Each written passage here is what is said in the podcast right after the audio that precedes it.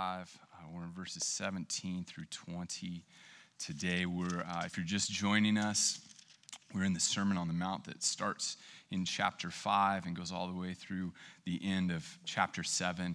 Uh, and today's, uh, today's short passage that we're in, I think, is just absolutely critical for us understanding the entire uh, Sermon on the Mount and, probably even uh, uh, setting up all of uh, the Gospel of Matthew. So if you follow with me in verse 17. Do not think I have come to abolish the law or the prophets. I have not come to abolish them, but to fulfill them. For truly I say to you, until heaven and earth pass away, not an iota, not a dot will pass from the law until all is accomplished. Therefore, whoever relaxes one of the least of these commandments and teaches others to do the same will be called least in the kingdom of heaven. But whoever does them and teaches them will be called great in the kingdom of heaven. For I tell you, unless your righteousness exceeds that of the scribes and the Pharisees, you will never enter the kingdom of heaven. Uh, here's our truth statement that Matt Q uh, helped write Jesus completes and accomplishes the story begun in the Old Testament. Therefore, true disciples must possess the whole person righteousness of the kingdom. I'll, I'll, read that again. Jesus completes and accomplishes, and, and, and, those two words are being used here to help us understand what fulfill means in this passage. So, Jesus completes and accomplishes this story begun in the Old Testament. Therefore, true disciples must possess the whole person righteousness of the kingdom. In verse 17, Jesus says, Do not think I've come to, I've come to abolish their law or the prophets. I've not come to abolish them, but to fulfill them. There are a lot of words and phrases that we've got to zone in uh, on in, in these few verses here. So, first, the law or the prophets. What does he mean when he says, I've not come to abolish the law or the prophets. Uh, the, the phrase law and prophets uh, is used in Scripture to refer to uh, all of the Hebrew Scriptures, or, or, as we call them, the old, like warm, fuzzy feet. Law is a tough word for us. Uh, you probably don't have like warm, fuzzy feelings about the word law. Uh, the word uh, for law is Torah, um, and it does mean law, but when we think of law, we think of rules, we think of uh, codes, we think of regulations, uh, we probably think of authority figures that will impose penalties on us, right? Not exactly uh, happy feelings. Kraus said this. He said, Under no circumstances should Torah be translated as law. And then he goes on to say, While law is connected with the impression of something fixed, rigid, and static, Instruction arouses the impression of something living, dynamic, in which uh, directions, suggestions, commands, orders, and advice are imparted. God's law for his people is instructive. It is, it is to be a guide for God's people. I think of the psalmist when the psalmist writes, Your word is a lamp unto my feet. Right? It shows us how to live, it shows us how to walk in God. Uh, Jonathan Pennington, uh, who, who have been uh, uh, quoting quite often, he wrote a commentary on the Sermon on the Mount that's really helpful. He, he wrote this about the Torah. He says, Torah means all of Pentateuch, right? And Pentateuch's the first five books of the Bible. He says, uh, Torah means all of the Pentateuch, the story of Israel, and instructions that accompany God's covenant with his people. And, and I hope that's helpful for you to think more that way. It's really been helpful for me that when we read law, we need to think about the story of God and his people and the instructions that he gives his people in, in how to follow him. So we think we think of the first five books of the Bible, we think the story of God. Certainly, we start at, at, the beginning in creation when we see God's power and his creativity displayed as he creates everything in the universe. He, he makes humanity in his image and he places them in this garden that is perfect. And, and, they're to care for this garden, they're to flourish in this garden. It's the first picture that we have of human flourishing. We know that the serpent comes along and tempts uh, them. We know that, that he twists the words of God and, and, and, and lies to them. And the lie is hey, if you rebel against God, it will be better for you. It's a lie about flourishing. And when we say it out loud, it sounds ridiculous, and yet we still buy into that same lie today that, that if we disobey God, if we rebel against Him, that it will be better for us. So when we think of the story, we think of humanity rebelling. We think of the, the brokenness of sin, how, how it's marred all of creation, that no, no part of creation is left untouched. And yet, God graciously, right off the bat, promises that He's, he's going to pursue these rebels. He's going to save a people. We remember that it gets so bad that by the time Noah gets on the scene, that, God says he, he's got to bring judgment. He's going to send a flood because every human heart is just bent, it's intent on evil. So he brings the flood and, yet saves this tiny remnant, Noah and his family. It's like this reboot of creation. And yet we know it doesn't take long for it to all end up in, in, in a, a, similar terrible place. We, we think of Abraham, who God chose to be the father of nations, that this, that this nation would come from Abraham, this, this, this man who was old and didn't even have a son of his own yet, didn't have a kid of his own, and that from this nation, this nation would be blessed, and it would bless all the nations of the world so that they could see God, so that they, would, they would point to Yahweh. We remember that Abram, Abraham had this uh, promised son, this miraculous son um, that the father was supposed to sacrifice. We remember that, that God provided the spotless sacrifice in its place. As we think about the story of God's people, we, we probably think about the cycle of, uh, of, of them rebelling against God, God disciplining them, them crying out, God coming to their aid. They swear allegiance to Him. And then before long, they turn from Him as if nothing had ever happened. We think about God being so faithful that He, he makes covenants with His people, He, he chooses them, he, he promises to love them and to save them. We think of Him making a way through sacrifices so that, that God could dwell in the midst of a sinful people. So God came up with this sacrificial system. There, there needed to be blood shed in order to cover sin. Right? This is how God could be with and amongst his people. So we, we hear law or Torah, we should think uh, about the story uh, of God and his people, this, this covenanting God and the guidelines that he gives, that, that he would deliver his people by way of sacrifice, that he would save them to be a holy nation set apart, to be a light to the nations. James Sanders says the Torah is best defined as a story with law embedded in it. So when you're in scripture and you read law, I want you to think covenantal story, God's covenantal story. Think of this relational God, Yahweh, and his people. Think about the excellent instructions that he gives to guide his people so that they will flourish. So, Torah, Torah isn't this cold, sterile word like the word law feels to us. Pennington says Torah is covenantal, it's relational. So, that's the law. What about the prophets? When he says prophets here, we need to ask ourselves okay, what did the prophets do? What did the prophets say?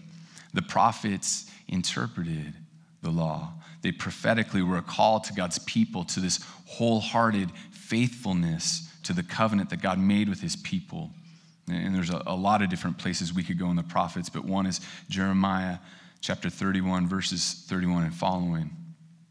God says, Behold, the days are coming, declares the Lord when I will make a covenant with the house of Israel and the house of Judah, not like the covenant I made with their fathers on the day when I took them by the hand to bring them out of the land of Egypt, my covenant that they broke, though I was their husband, declares the Lord.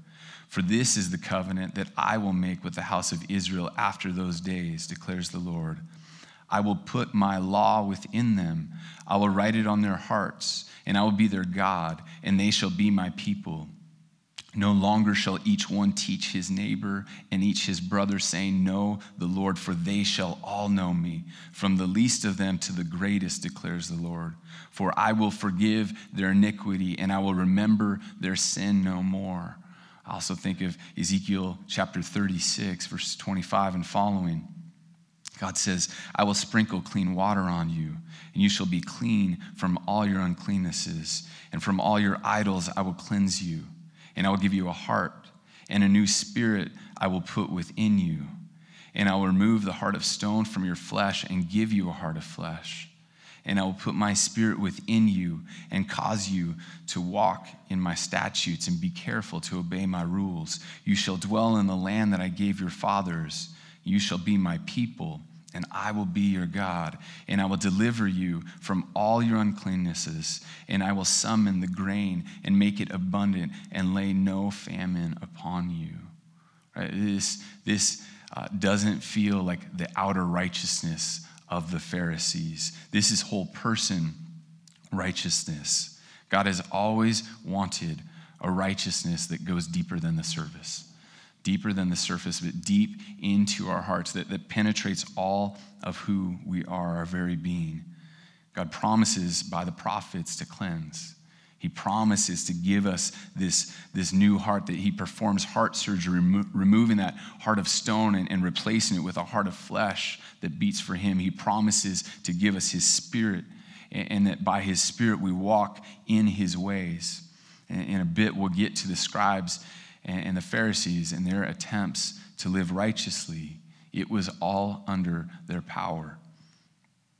I wonder, are you trying to be righteous under your own power? Are you trying to be good by, by what you can do? Are you trying to save yourself by living this really good, upstanding life? Do you impose rules that, that look like righteousness when you live them out, but have little or no impact on your heart?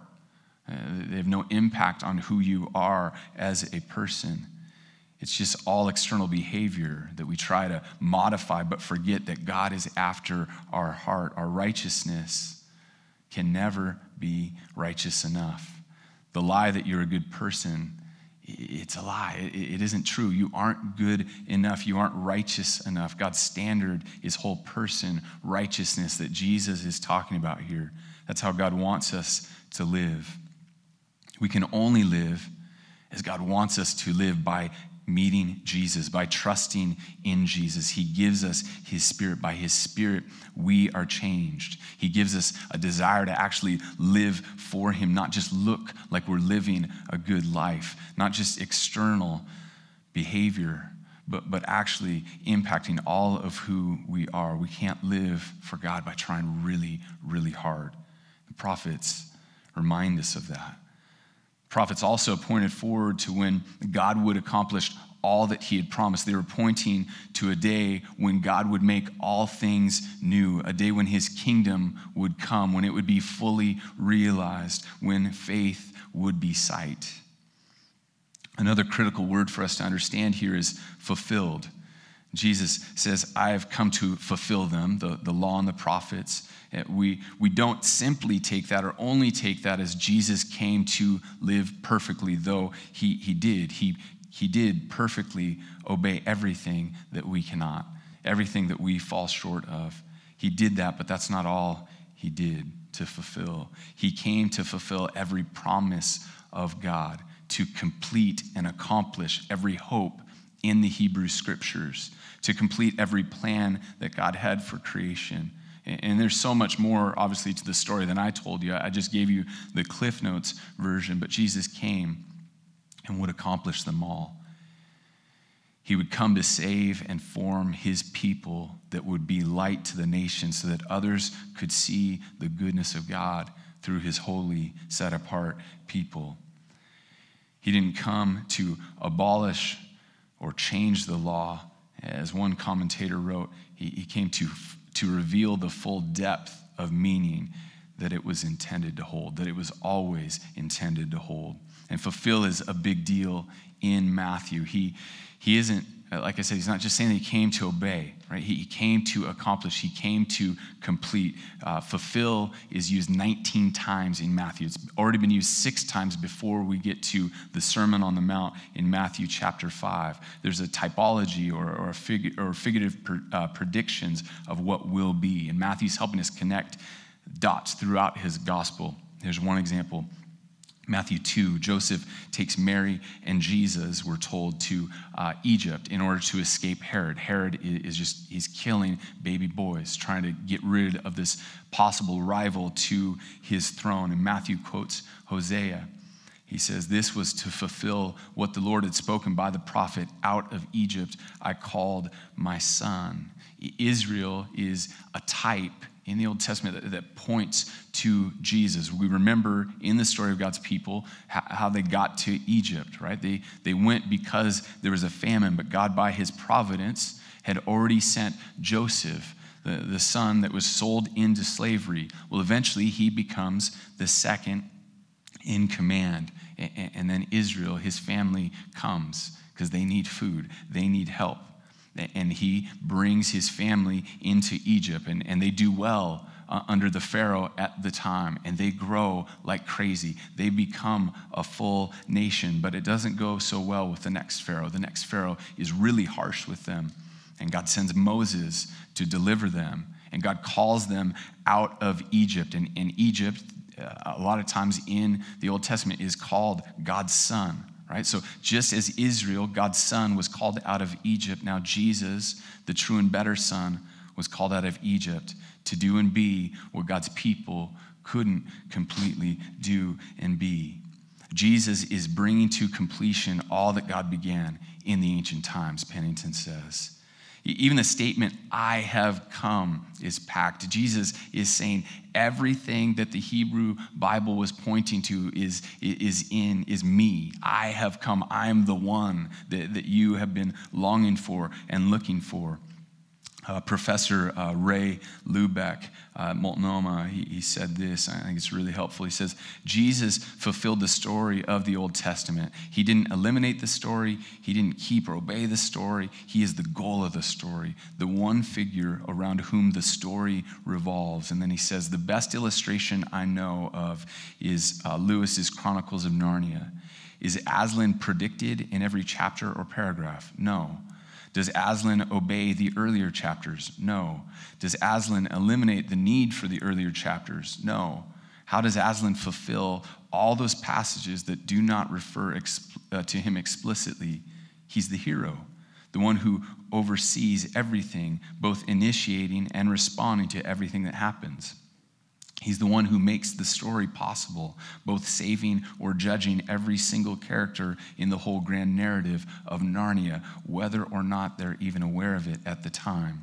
In Romans 10:4, uh, it reads uh, that Christ is the end of the law. What I understand Paul to be saying is that Christ is the goal of the law. In Jesus, everything in the Hebrew Bible is accomplished and completed. The whole story was always pointed to him. Verse 18, Jesus says, For truly I say to you, until heaven and earth pass away, not an iota, not a dot will pass from the law until all is accomplished, right? Not, not the smallest part, not, not, not a little comma or, or a dot, uh, period, will, will, be missed. Jesus will execute what he has set out to do. And, and over the last few weeks, as I've been thinking about this verse, I've just been so encouraged. Right? The, the, not the, the slightest part of all of God's promises, of all of his plans, of all the hopes that he gives to God's people, not one of them will pass until all is accomplished. All of human history will come to a close. And we know that the world's going to get worse, right? It's not going to get better, but not even the tiniest part of what God has promised will be lost he will do what he has set out to do. And we can and should look forward to the coming of God's kingdom with complete confidence. Jesus will execute perfectly what he has promised.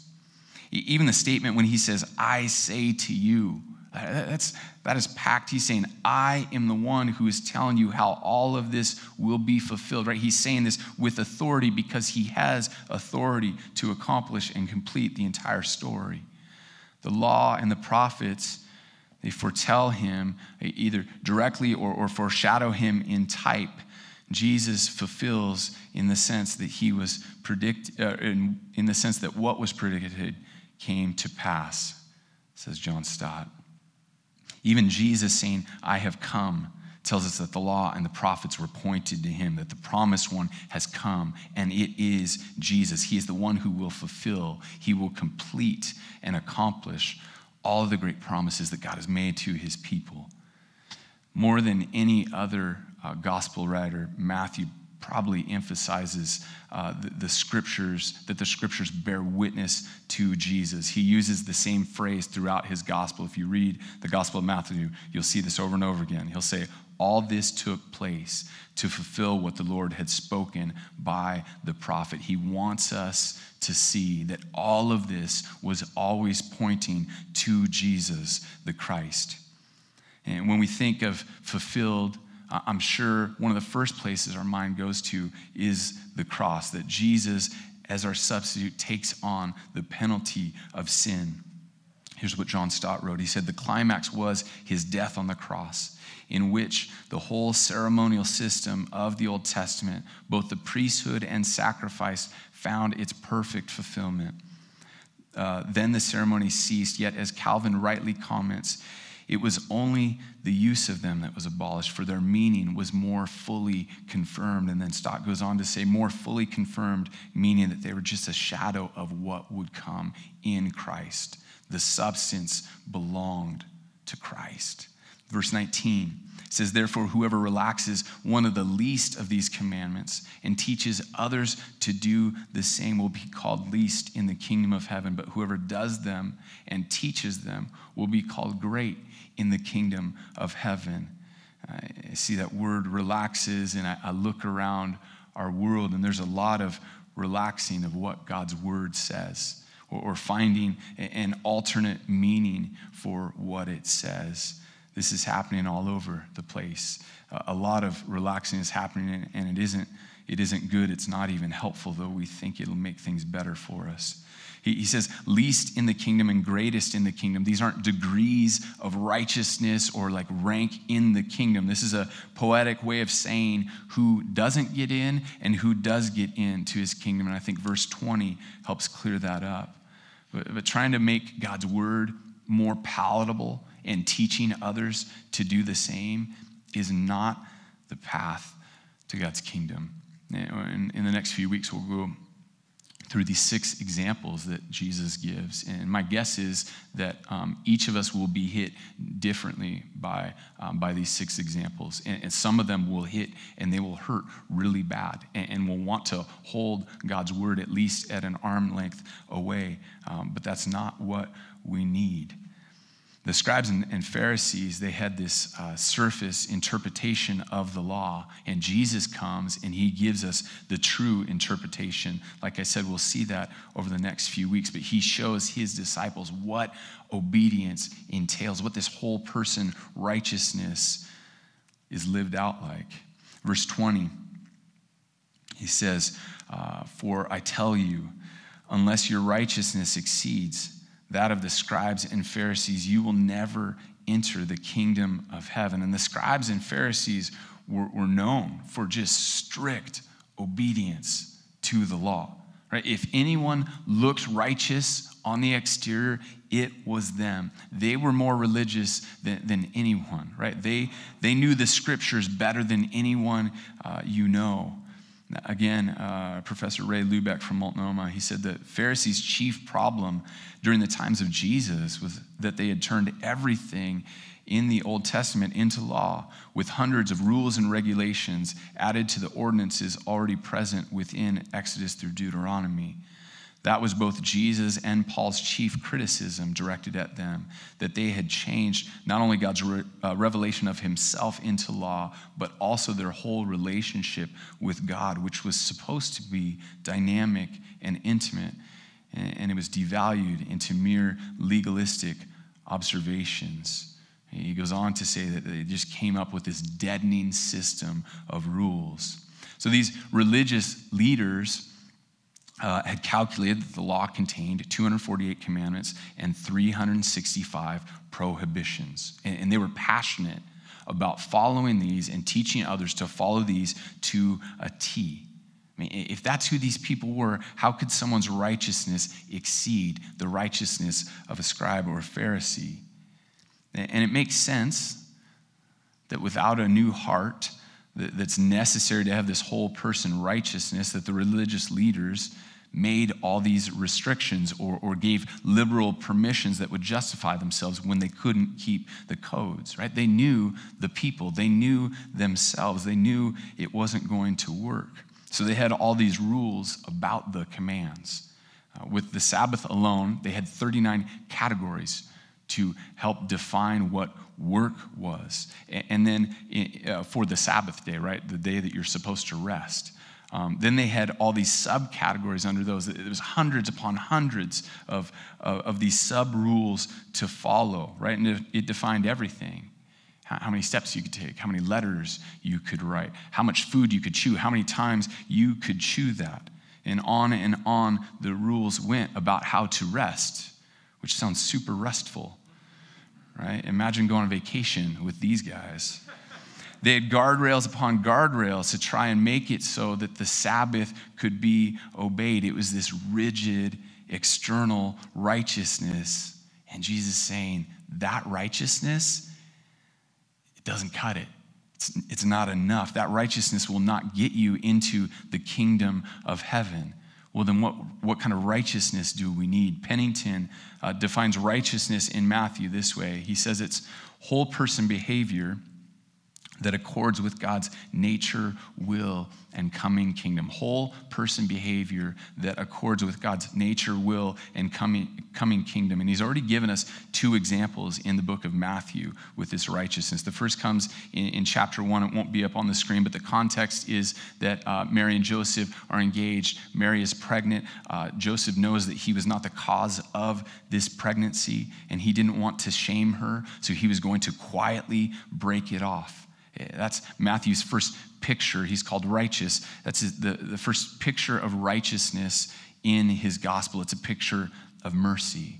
We're, we're told that Joseph, as, as he seeks, we're told that Joseph is righteous as he seeks to show Mary grace. Okay, this is whole person behavior that accords with God's nature, will, and coming kingdom. The next is in chapter three. Jesus comes to John the Baptist to get baptized. And, John says, Well, no way. I need you. I need you to baptize me. And Jesus responds, He says, Let it be so now, for thus it is fitting for us to fulfill all righteousness.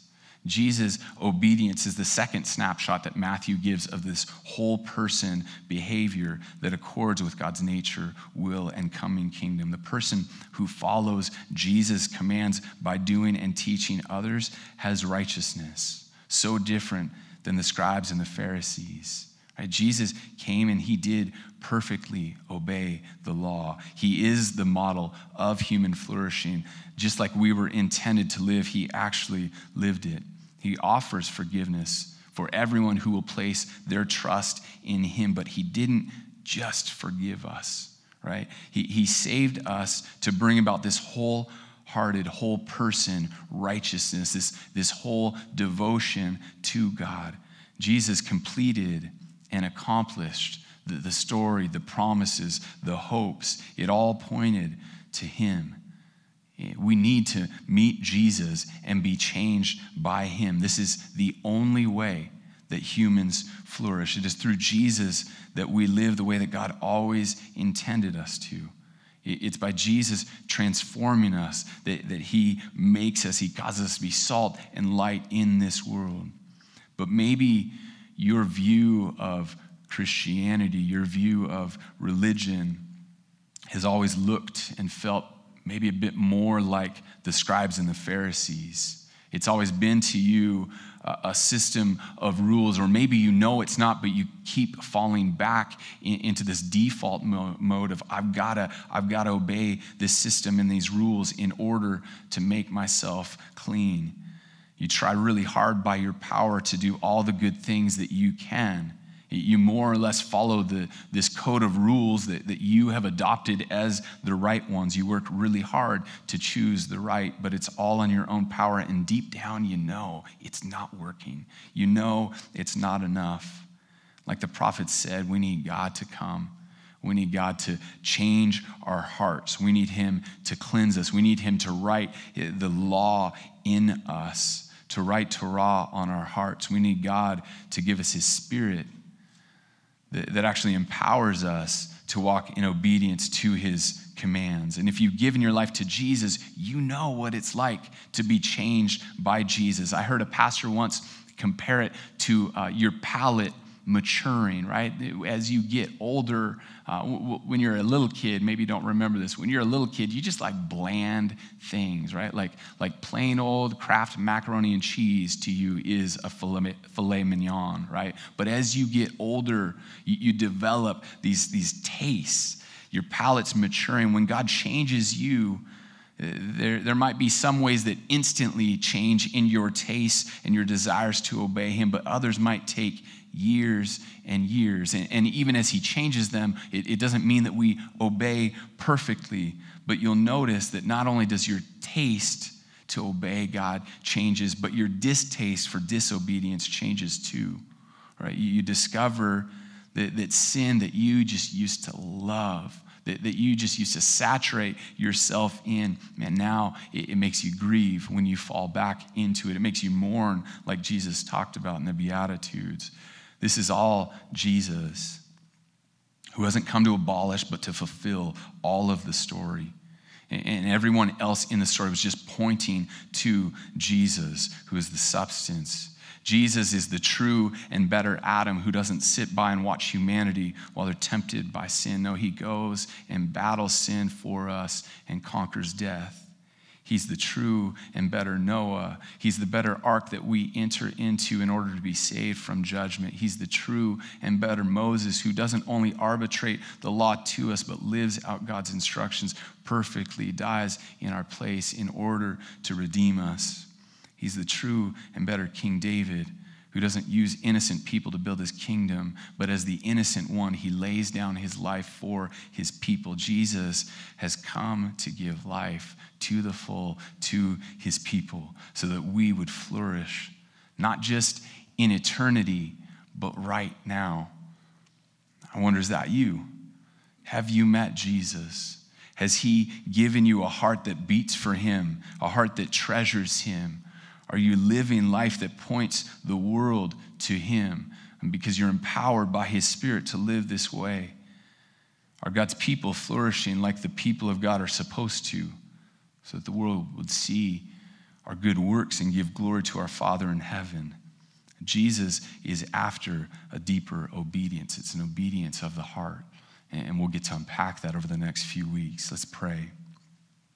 Jesus, we, we thank you for your word. We thank you for, for everything that always pointed to you, whether, whether we've seen it before or not. Jesus, we, we thank you that you did live a, a perfectly obedient life.